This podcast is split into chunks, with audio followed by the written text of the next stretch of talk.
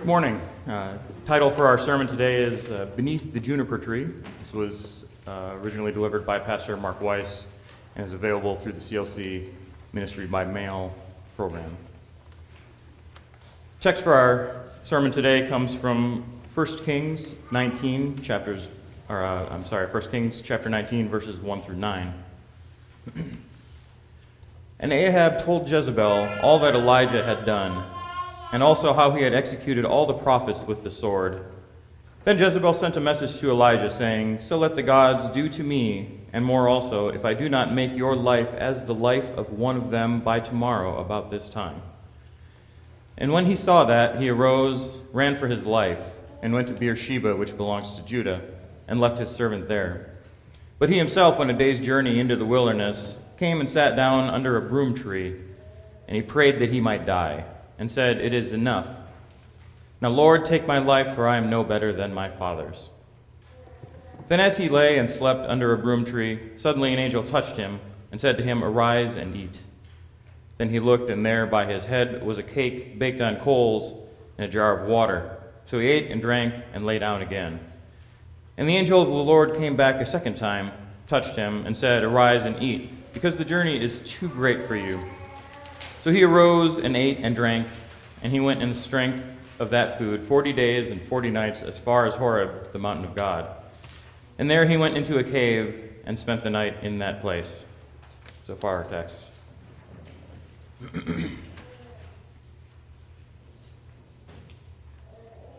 How could Elijah sink into such despair? He was a prophet of God. His very name expresses confidence in the Almighty.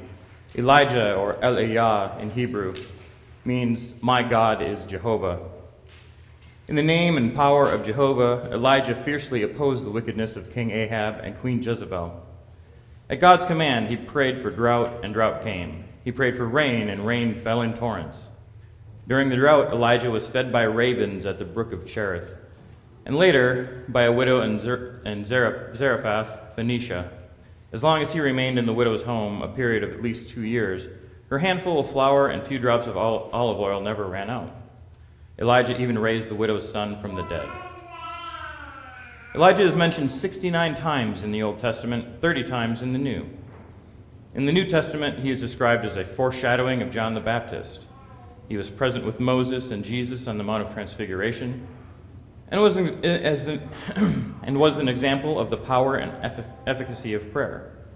Some confuse Jesus with Elijah, when Jesus cried out from the cross, Eli, Eli, lama sabachthani, that is, My God, my God, why have you forsaken me? Some thought he was calling for Elijah. To this very day, religious Jews set a place for Elijah at their Passover tables. He was indeed a great prophet. Yet this is the same prophet who ran for his life and prayed for death at a juniper tree in the desert. More remarkable still, Elijah's fear and depression came shortly after one of his greatest victories his triumph over the 850 prophets of Baal and Asherah on Mount Carmel. You probably remember the details and the outcome. How Elijah told the idolatrous Israelites, How long will you waver between two opinions? If the Lord is God, follow him, but if Baal is God, follow him. And to prove who was the true and only God, Elijah proposed a contest. He and the prophets of Baal were prepared were to prepare a sacrificial bull place it on wood, and call upon their deity to consume the sacrifice with fire. From morning until evening, the false prophets pleaded with Baal, cried, shouted, danced, and cut themselves. And when there was no response, Eli- Elijah began to mock them. Surely Baal is God, he said. Perhaps Baal is deep in thought, or traveling, or busy, or sleeping. Try shouting louder. They did, but nothing happened. No response, no Baal. Then Elijah placed his sacrificial bull on an altar. Three times he ordered the bull, wood, and altar to be drenched with water. Afterwards he prayed, O Lord God of Abraham, Isaac, and Israel, let it be known today that you are God in Israel, and that I am your servant, and have done all these things at your command. Answer me, O Lord, answer me, so these people will know that you, O Lord, are God, and that you are turning their hearts back again. And immediately the fire of the Lord fell from heaven, incinerating the bull, the altar, the wood, and even the water. And all the people shouted, The Lord, He is God! The Lord, He is God! With, no, with such a demonstration of God's power and presence, surely Elijah would have no fears or doubts, or no fears, no doubts amid future problems. Only that is not what happened. Suddenly, almost inexplicably, after one threat from Queen Jezebel, Elijah flew from Mount Carmel to Beersheba, a distance of about 150 miles. He fled into the desert to a juniper tree, where he begged God to end his life, and afterwards fled to a cave on Mount Horeb, also known as Mount Sinai. Why? What changed? How could Elijah defiantly proclaim the word of the Lord, then fear the word of one wicked queen? How could he taunt, then fear, stand boldly, then run, call down fire from heaven, then call upon heaven to end his miserable existence? Let me suggest two reasons. First, Elijah was not only a mighty prophet, he was also a human being with human frailties and weaknesses and moments of doubt. James wrote of Elijah Elijah was a man just like us. Frankly, I find this very comforting. Not Elijah's weakness, but his humanity. Elijah needed God as much as we do. Scripture not only shows Elijah taken to heaven by a whirlwind and chariot of fire, but also shows Elijah sitting dejectedly beneath a juniper tree. And there are many other such examples in Scripture. Moses proclaimed, God's law but may have stuttered. David defeated Goliath but surrendered to lust. Solomon had great wisdom but foolishly pursued idolatry. Abraham was a man of great faith, but also tried to help God fulfill his promises. The result was Ishmael, not Isaac. Peter confessed Jesus as the Christ, but then rebuked Jesus for speaking about the cross. Probably a few more examples we could give for Peter there, too. The Bible repeatedly shows us human weakness in order to demonstrate the human need for God's grace, God's forgiveness, and God's strength. Second, Elijah's depression was also due to a common human complaint, namely that things has not, had not worked out as he had expected. Therefore, any future effort was just not worth the time, expense, or energy. Sure, he had defeated 850 false prophets on Mount Carmel. Yes, he had called down fire from heaven, but what had really changed? Wicked Ahab was still king, Ahab of whom it is written, Ahab, son of Omri, did more evil in the eyes of the Lord than any of those before him. That's from 1 Kings. Jezebel was still queen, although the Israelites had proclaimed, The Lord, He is God. Baal worship was still rampant in Israel. So what had changed? Why bother? Why continue ministering? Why not slump beneath the juniper tree and give up? This what's the use attitude of Elijah was apparent throughout his period of despair. It was apparent in the dismal prayer he offered while sitting beneath the juniper tree I have had enough, Lord, take my life. It was apparent in the words he spoke while hiding in the cave on Mount Horeb. Twice he complained, I have been very zealous for the Lord God Almighty. The Israelites have rejected your covenant, broken down your altars, and put your prophets to death with the sword. I am the only one left, and now are, they are trying to kill me too. Suddenly, God had become too small for Elijah's big problems. This same, what's the use attitude, same depression, and same view of a too small God could happen to us, and, and often, as was true of Elijah, after an uplifting, God pleasing experience. Consider marriage. What may begin as a beautiful day of love, commitment, vows, and music may end as utter disappointment as two disillusioned spouses sitting beneath the same juniper tree thinking, I've had enough. Regrettably, almost any difficult circumstance can rob us of our confidence and fill us with fear, worry, and depression. One comment from Queen Jezebel sent Elijah to his juniper tree. One comment from an employer, you're fired, or a spouse, I want a divorce, or a doctor, it's cancer, or a friend, I never want to see you again. Or a financial advisor, you've lost thousands. Or President of the United States, we've launched a nuclear, nuclear attack on North Korea. Just one comment can send us to a juniper tree of our own. The question is what should we do once we get there? What should we do when circumstances turn against us? When things don't go our way? When God suddenly seems too small for our big problems? Scripture answers these questions in many ways and in many places. Today, however, I offer three brief answers based on the life and experiences of Elijah. First, when sitting hopelessly beneath your own juniper tree, remember, that, remember what God has done for you in the past. Did Elijah remember what God had done when he was fearful and depressed? Honestly, I, I don't know.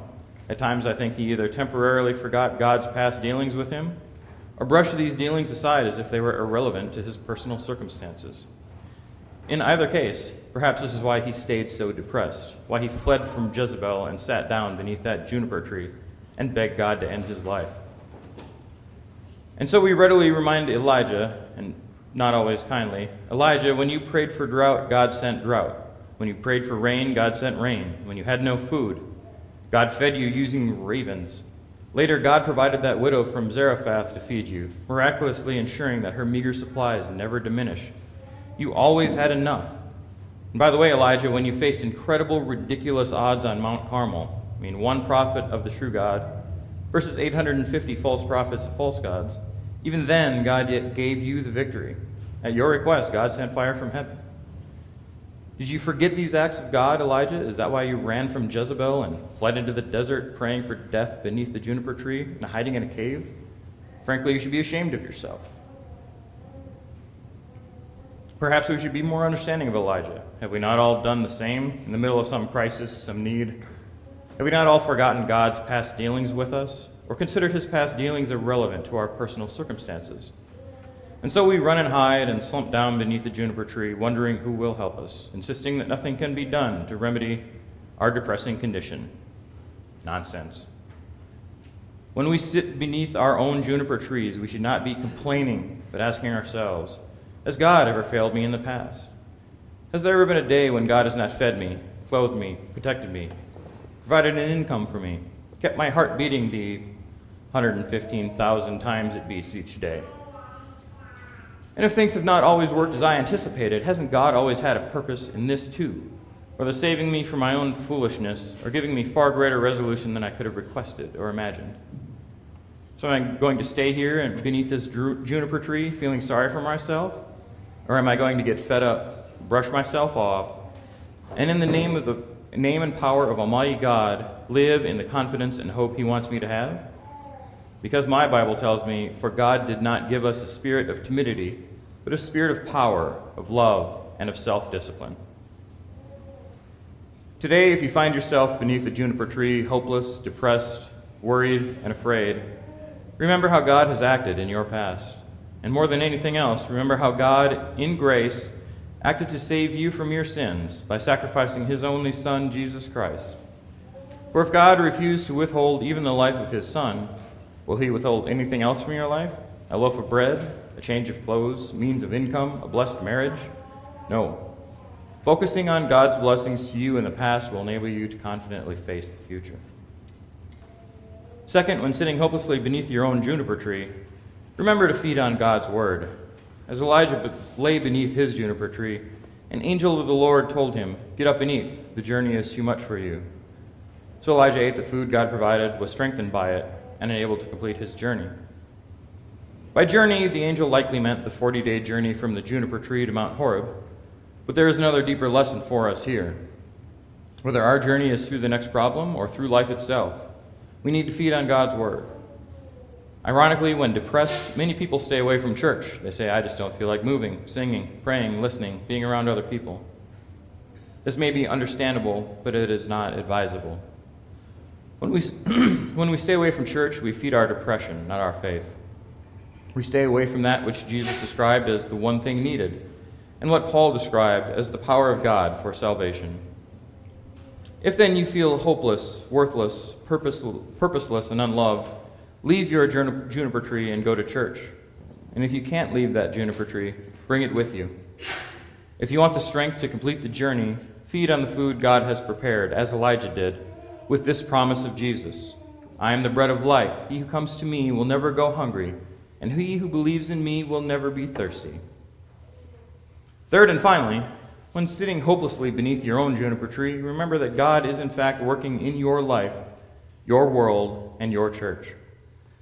Let's return briefly to Elijah's premise Lord, I did my part, you did not do yours. Or in Elijah's own words, I have been very zealous for the Lord God Almighty.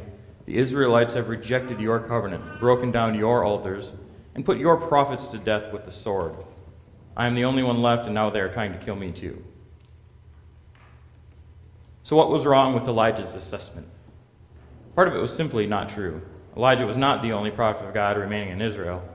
In fact, according to 1 Kings 18, Obadiah, a devout believer in the Lord and in charge of King Ahab's palace, had informed Elijah that he had personally hidden 100 prophets of God in caves.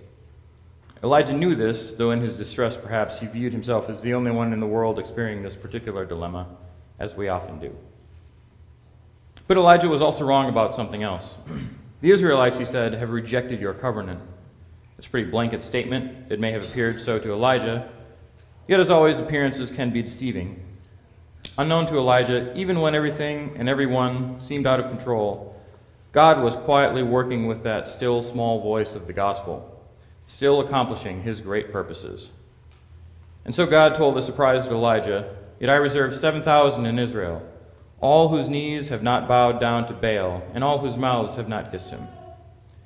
In other words, there is never a time when we have a valid reason for sitting beneath a juniper tree thinking, sharing God's word is not worth the effort. It is worth the effort because God is always working through that word, always building his church, always in control of the world, always accomplishing his purposes. So take that double edged sword of Scripture and chop down the juniper tree. And beginning today, confidently undertake the life and ministry to which God has called you. Amen.